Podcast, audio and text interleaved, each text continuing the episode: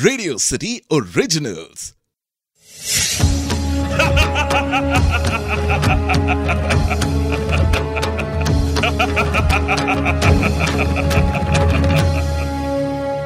मैं हूँ दशानन रावण। राम से पहले रावण को दो और राजाओं ने हराया था। एक वानाराज वाली थे और दूसरे माहिष्मति के राजा कर्तवीर अर्जुन। दोनों घटनाएँ रावण को अधिक विनम्र बनाने की सीख देती हैं। रावण अंगपोरा, जो कि मार्शल आर्ट की एक कला है, उसके महारथी थे, और उस समय के सबसे खतरनाक अंगम योद्धा थे। वे ब्रह्मा के महापोते के प्रवंशी थे। रावण के दादा पुलत से मुनि थे, जो ब्रह्मा के दस मानस पुत्रों में से एक थे। इस तरह रावण ब्रह्मा के महापोते के प्रवंशी हुए। अब हम आपको रावण के जीवन से जुड़ी हुई कुछ कहानियाँ सुनाएँगे। रावण ने शुरू में सीता माँ का अपहरण न करने का फैसला किया था। महर्षि वाल्मीकि के रामायण के अनुसार, रावण को अकंपन नामक राक्षस द्वारा राम के बारे में बताया गया था।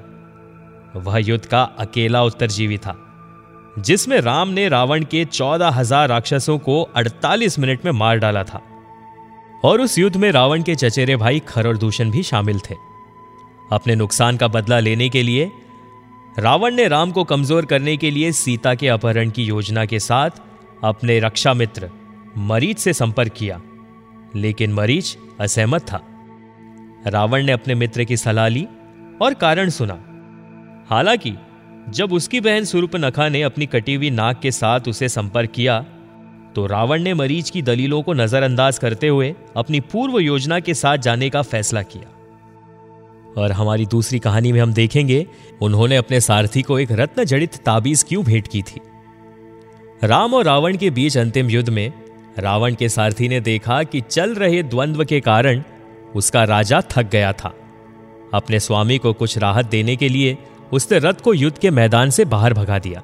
युद्ध से रथ भगाकर रावण को कायर जैसा दिखाने के लिए उस सारथी पर रावण को बहुत गुस्सा आया। सारथी ने शांतिपूर्वक लंका के स्वामी के प्रति अपनी वफादारी का आश्वासन देते हुए कहा कि वह चाहता था कि रावण पूरी तरह से सक्रिय होकर कार्रवाई में वापस आने से पहले स्वस्थ हो जाए। इस कारण वो रथ को युद्ध भूमि से थोड़ी दूरी पर ले गया। सारथी के शब्दों से प्रभावित होकर रावण ने अपने सारथी को एक रत्न जड़ी ताबीज भेंट में दी और युद्ध के मैदान में वापस ले जाने का आदेश दिया। तो ये थी कहानी दशानन रावण की।